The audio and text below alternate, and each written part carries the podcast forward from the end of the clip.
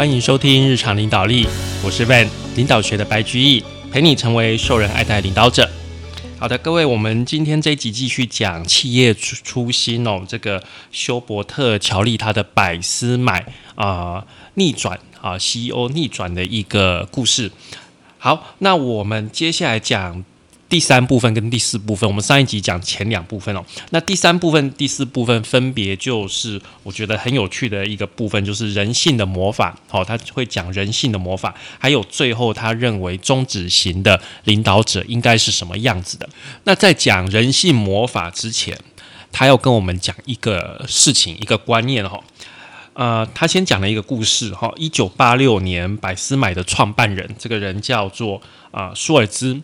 舒尔兹面临到很严峻的挑战。那个时候，他创立二十年的啊百思买，受到一家叫做高地超市好的挑战。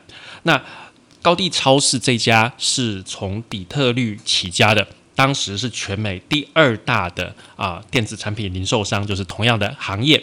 然后呢，在百思买的地盘哈明尼亚波利斯这个地方开的分店。然后啊，用很低的价钱去跟他打价格战，那舒舒尔兹就觉得说，哇，这个糟糕，这个高地超市好像就是不管一定要把我们扳倒这样子。好，那舒尔兹他就在想，那要怎么办？那我们要怎么办？百思买要怎么办？然后啊，他最后得到的答案是，百思买要取消。销售佣金啊，也就是我们一般讲的业务奖金、佣金这样子。那这个佣金呢，是供应商为了鼓励销售人员销售特定的产品，然后就会付给啊这个销售人员一定的金额、一定的奖金的这样的制度。舒尔兹他希望。好，我们的销售人员要去专心为顾客提供最好的、最客观的建议。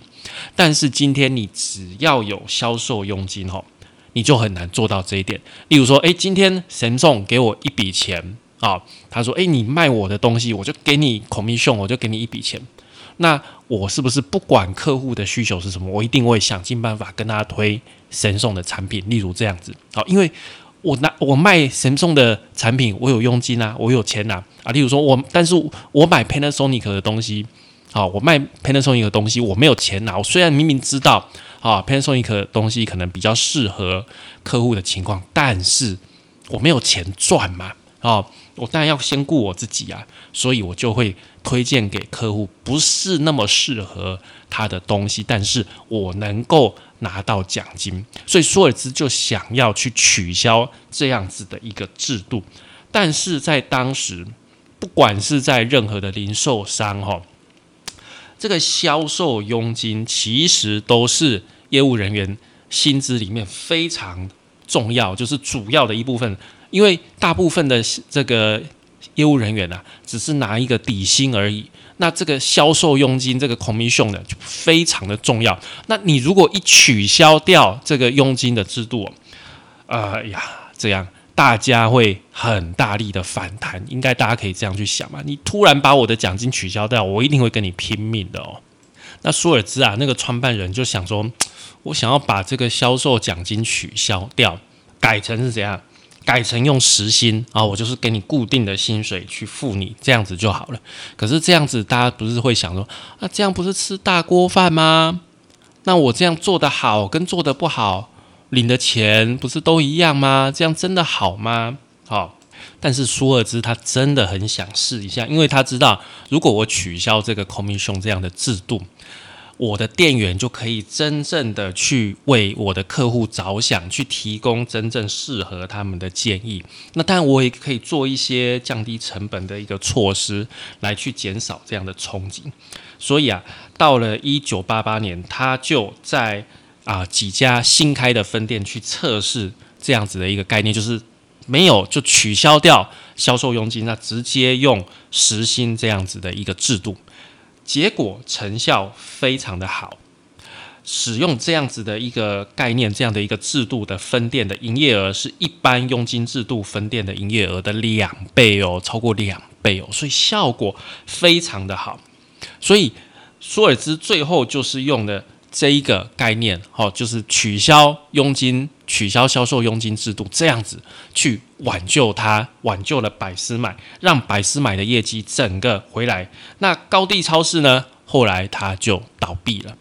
那这个呃，休伯特在跟我们讲这个故事啊，他是想要跟我们讲，就是说。以前我们都会觉得说胡萝卜跟棍子嘛，啊，我要一个人帮我做事，我就给他钱，让他往这个方向走啊。你做越多，我就给你越多钱，就越多。你卖越多，我钱就奖金就给你啊。重赏之下必有勇夫。然后嘞，你要是做不好，就拿棍子打你，我就给你扣钱啊。大部分。大部分的主管都是用这一套的方式来去激励或者是去处罚，就奖惩这样子他们的员工。可是啊，现在这个时代，金钱的诱因真的还是这么有用吗？这个是啊，休伯特在他的脑子里面一直在想的这一件事情。他其实过去他也一直相信用金钱来激励员工是最有效的一个做法。但是在二零一五年，他看到了一个实验哦，这个实验是呃麻省理工他做的一个实验，他是让一群学生去挑战不同类型的题目，那为了要激励学生全力作答，那啊根据你答题的速度发给不同程度、不同额度的奖金，结果发现，当任务跟基本认知技巧有关的时候，奖金越高，学生的表现反而。越差哦，就是说奖金跟你的表现，嗯，好像不是这么样的挂钩诶。所以休伯特他后来又有一些观察，他他后来的想法就觉得金钱的诱因是过时的，容易误导的，可能是危险而且有害的，而且在任何情况下都很难做对哦。那他的想法是说，他觉得金钱诱因哦，这个是在古早哦，在管理科学，在泰勒那个时代，呃，因为那个时代的假设就是说，工作是让人觉得很痛苦、很乏味，只是用来赚钱的。哦，这个世界上没有人喜欢工作，所以只好靠金钱来做诱因。所以这个。这个观念已经过时啦，那你还用这样的制度，那不是鼓励你的员工在使用过时的观念吗？所以这是他第一个想法。第二个就是金钱诱因，它会误导人，因为你金钱哦会强调服从，而不是投入哦。其实我们现在在做领导，在做企业的管理，有一个非常这个时代有一个非常重要的思维，就是。投入 engagement，这个我有机会我会在别的书哈，再跟各位再讲这个投入的这个概念哦。啊，我问预计再过呃可能一阵子再跟各位讲另外一本书，叫做是呃关于工作的九大谎言。好，九大谎言。那这本书我会打算是比较仔细的去讲哦。那它跟呃工作的投入度，这本书就会跟工作投入度非常有关系。另外，金钱诱因还有一个问题哈，就是可能会让很多销售人员就是 会故意夸大啊，故意夸大目前的一个成果，让做数字，让数字做得很好看，让自己拿到很多奖金。但是实际上呢，这个行为对公司的长期绩效来说，反而是一个伤害。哦，这个在很多企业都可以看到哦。当然啦，哦，奖金的奖励还是有一定的作用，只是我们不能完全就是只用。啊，奖金的奖励去鼓励啊，鼓励单纯的一个目标啊，单纯就是哎，你卖的比较多，我就给你比较多。好，所以这个呃，休伯特他就把他们的奖金制度去更改，怎么样更改呢？因为他一直认为他的概念就是先有人员，再来有业务，最后才有财务，所以他把这三者所占的比例都三分之一。好，就说人员的部分。啊，我们要看你人员的流动率、你的投入的程度，还有啊，是不是按时进行绩效的评估。然后啊，这个占三分之一。接下来业务哦，那我们在顾客满意度、在流失率方面的表现，好，这个是业务的部分。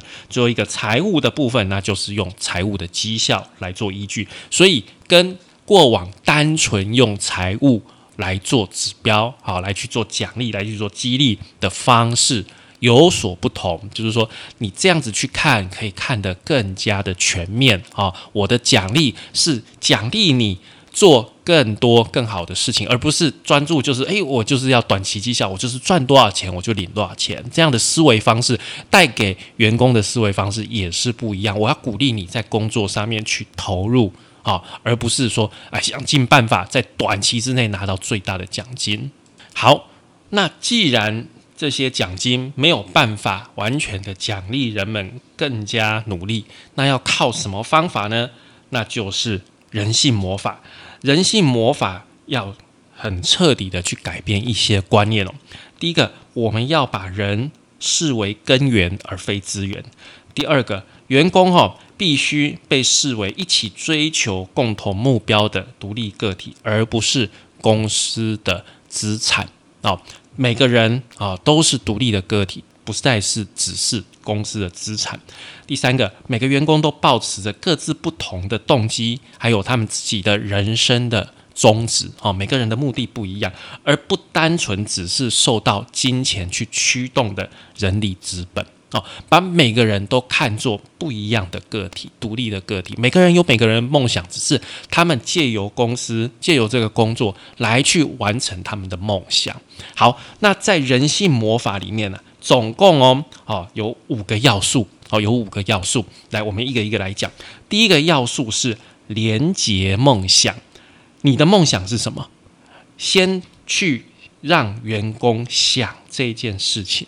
你的梦想是什么？你要先搞清楚这个人他的动力会来自于什么，他的源头那就是他的梦想。例如说啊，有一个员工，有一个销售员，他的梦想就是能够住进他自己的啊，属于他自己的公寓。基本上。他的工作的动力就是能够让自己可以独立，能够去住自己的房子。但是啊，他如果一直待在百思买的手机部门，光靠这些时薪，大概很难买到房子。于是啊，这个主管就会跟他跟这个销售员去讨论，一起规划说：，诶，那我们这样未来怎么样让你有机会再去升职，升到组长或者是啊副理，这样子你才会有机会买房子啊？这样子是不是就？帮助这个年轻的销售员完成他的梦想，也不一定完成，就是朝着他的梦想、朝着他的目标去前进，对不对？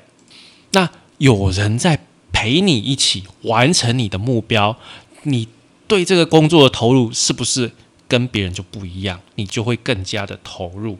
所以啊，这个销售员在他的主管支持下，他的信心整个就。很好，就是越来越多信心了。那工作的绩效也越来越亮眼。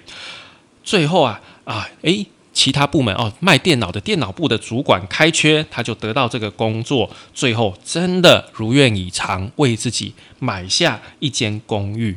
你看，这个他的主管厉害的不是他，厉害是他的主管帮助自己的员工实现梦想。诶，这真的很棒，对不对？有这样的主管真的很棒。你是不是也要当这样的主管？所以重点是什么？重点就是说，好，我们今天身为一个主管，这些在这家公司工作，我们首先先了解我们公司的宗旨，我们公司的目的是什么？哦，然后我们丰富我们自己的人生，然后呢，再把我们同仁的梦想跟我们公司的宗旨去把它连接起来。公司让公司让你来工作。就能够实现你的梦想。那怎么样连接呢？啊，修伯利在这边说有大概有几个做法。第一个就是我们要先去阐明，好，要去讲，要去说明说，诶，我们是一个人员优先的哲学。我们要反复的去跟我们同仁说，诶，我们就是一个以人为本的企业。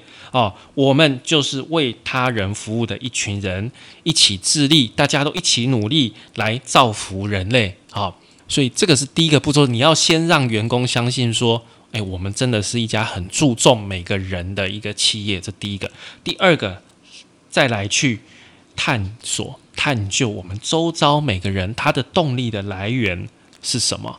他他来这里，他自己想要实现什么？他的目标是什么？每个人工作的动力会不一样啊。有的人的动力是，哎，我就是啊要吃一顿好吃的；有的人动力就是，哎，我想要跟我妈妈过很好的生活。每个人的动力会不一样。接下来要把握重要的时刻。例如说啊，他们啊有一次遇到一个飓风，哦，有一家分店遇到一个飓风。各位要知道哦，这个飓风在美国有的时候。哇，这个受灾非常的严重。那这一次严重到这样，就是房屋倒塌，或或者是哦受到这个洪水淹没影响，要停停电哦。那他们这家分店有三百个员工，这三百员工哇，整个就跟外界失联呢。所以他们想尽办法，赶快联系到啊，想尽办法联系到他们的员工，然后派怎么样？派一架货机载物资抛进去，好抛进去他们的分店，而且啊，他们这个分店当时因为飓风嘛，哦，关闭了很久，他们仍然发四个星期的工资给每个同仁，让他们至少暂时在金钱上面，在财务上面没有问题。那这样子的一个行动，而且非常快速的一个行动，好，大家都非常支持，就是展现出我们的公司。不是只是嘴巴上说说，哎，怎么员工是我们最重要的资产呢？但是遇到事情的时候置之不理，不是遇到事情的时候才是在展现我们真的是非常注重员工的一家企业，所以要善用这样子的重要时刻。接下来是分享故事哦，这个我们在啊之前那一本书也有谈过哦，就是这一生你想留下什么？我们有谈过要跟大家分享故事哦。然后呢，接下来要让企业的宗旨有意义又真实啊，让员工以重视的方式来改变人们的生活，而且呢，公司的所作所为是不是真的能够符合啊，他去兑现他核心的价值？最后是散播意义啊，把意义。用意义贯穿公司的营运，还有政策，能够帮助个人以及他们所看重的价值与企业宗旨互相的连接，就把每个人每个人的啊梦想跟企业的目的、企业的梦想，把它串在一起。你如果能够做到这一步，把企业的宗旨跟自己个人的宗旨两个动力是互相契合的话，每个员工都会觉得说。公司是在投资我们，这个非常棒。这个就是人性魔法的第一个要素。接下来第二个要素是发展人际连结。那发展人际连结啊，其实很大一部分就是你要去分享非常多的生命的故事，每个人啊，每很多同仁的故事，或是在公司里面发生的故事。那在第二要素啊。呃，我觉得最大的重点就是你要让每个人觉得自己很伟大，每个人都是独立的个体，要让每个人去获得他所应得的尊重。哦，要把每个人看作都是不一样的人，都是独立的个体。你不要觉得说，哎，这个就是操作员，操作员就是操作这个机器人，不要这样想。他有名有姓，他有血有肉。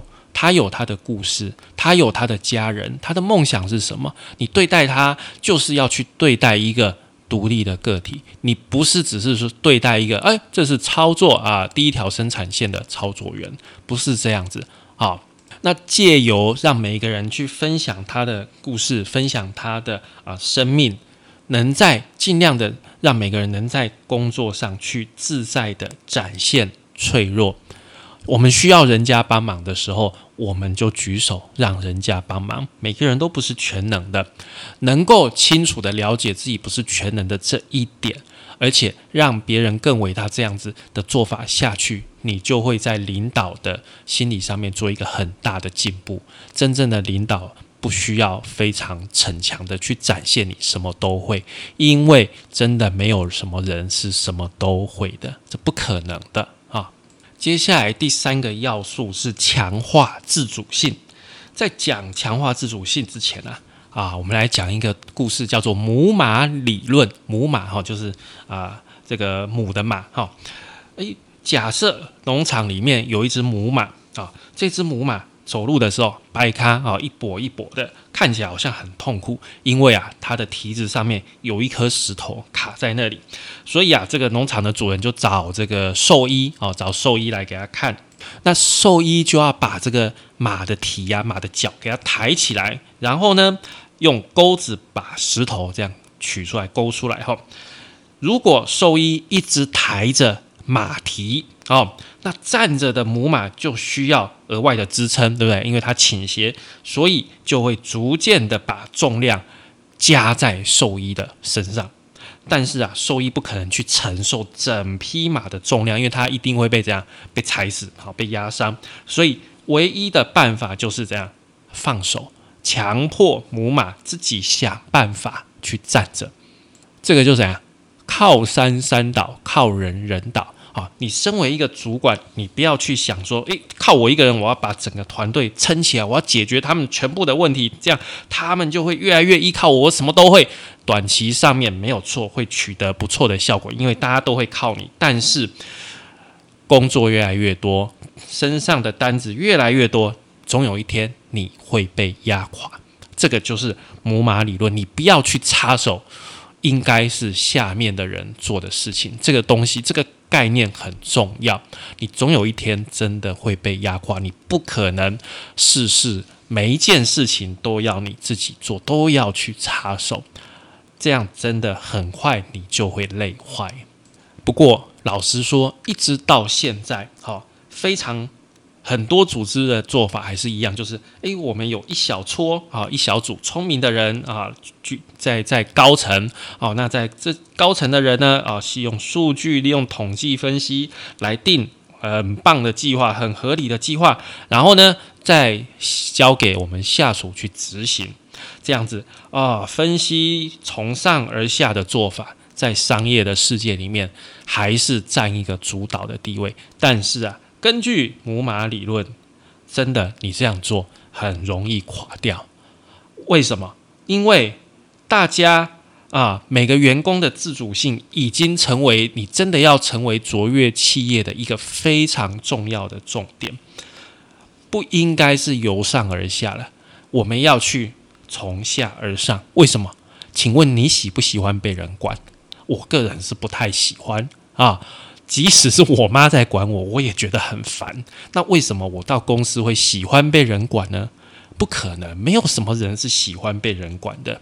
我们都希望在我们的工作上面能够去自己思考，能够去自己发展各种新的点子。好，我们想要去尝试，我们想要去创新，我们想要借由我们自己的提案。去成功，达到成功，得到自己的成就感，而不是我们照着主管的方法做，做得好棒哦，都是主管的功劳，对吧？每个人都希望是这样子吧。不过休伯特在这边还是有讲，好像这样子授权的一个方式还是有前提的哦。好，你不是人人都可以授权，对不对？啊，我今天随便找一个新的员工，给他三万块，给他授权，随便什么事情都给他做。啊，这公司一定会倒的，对啊，对不对？假如三万块的员工可以做所有的事情，那为什么公司要花十几、二三十万找一个总经理，对不对？花那么多钱来让你做事呢，对不对？所以授权它有它的前提，啊，它有它的前提，它的前提是什么呢？第一个，你的技术能力要够，哦，你的技术能力要够。你要当一个钢琴老师，首先你要会钢琴。然后你要会教学，对不对？你本身的技术能力要够，这个是很基本、很基本的前提，这个大家没有意见嘛，对不对？然后第二个就是要有动机，好，要有动机，你的动机是能够驱动你自己，好，去做好这件事情的。当你拥有技术又拥有动机的时候，这个时候主管授权给你，你真的可以把这个事情做的比主管事事啊。都把你规定的好好，这样子还要好，对不对？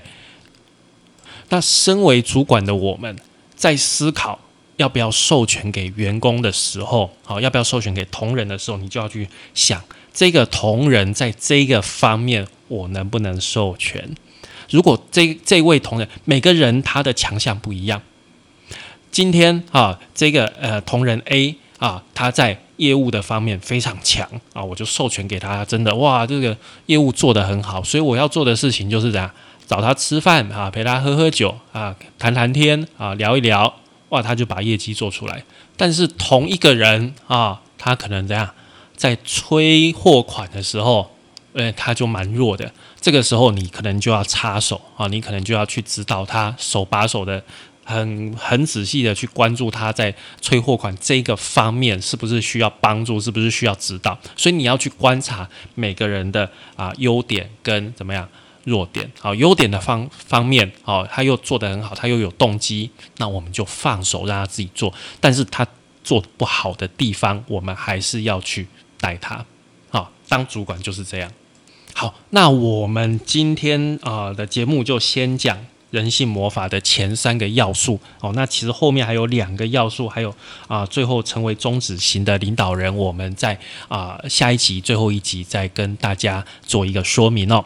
那我希望啊各位听众在听了今天的节目之后，会有一个想法，就是我觉得这本书的精华就是这一段啊，就是人性魔法的部分，怎么样把企业的宗旨跟个人的梦想。连接起来，让工作变成你实现个人梦想的一个环境、一个平台。那这样真的每个人都会非常有动力的来上班、来工作，会不一样，会不一样。好，感谢您的收听与追踪，请帮我们在 Apple Podcast 评分与留言，也欢迎追踪我们的 FB 粉丝团“日常空格领导力”以及我们的 IG，我们的 IG 账号是 Leadership C Podcast 日常领导力。我们下次再会喽，拜拜。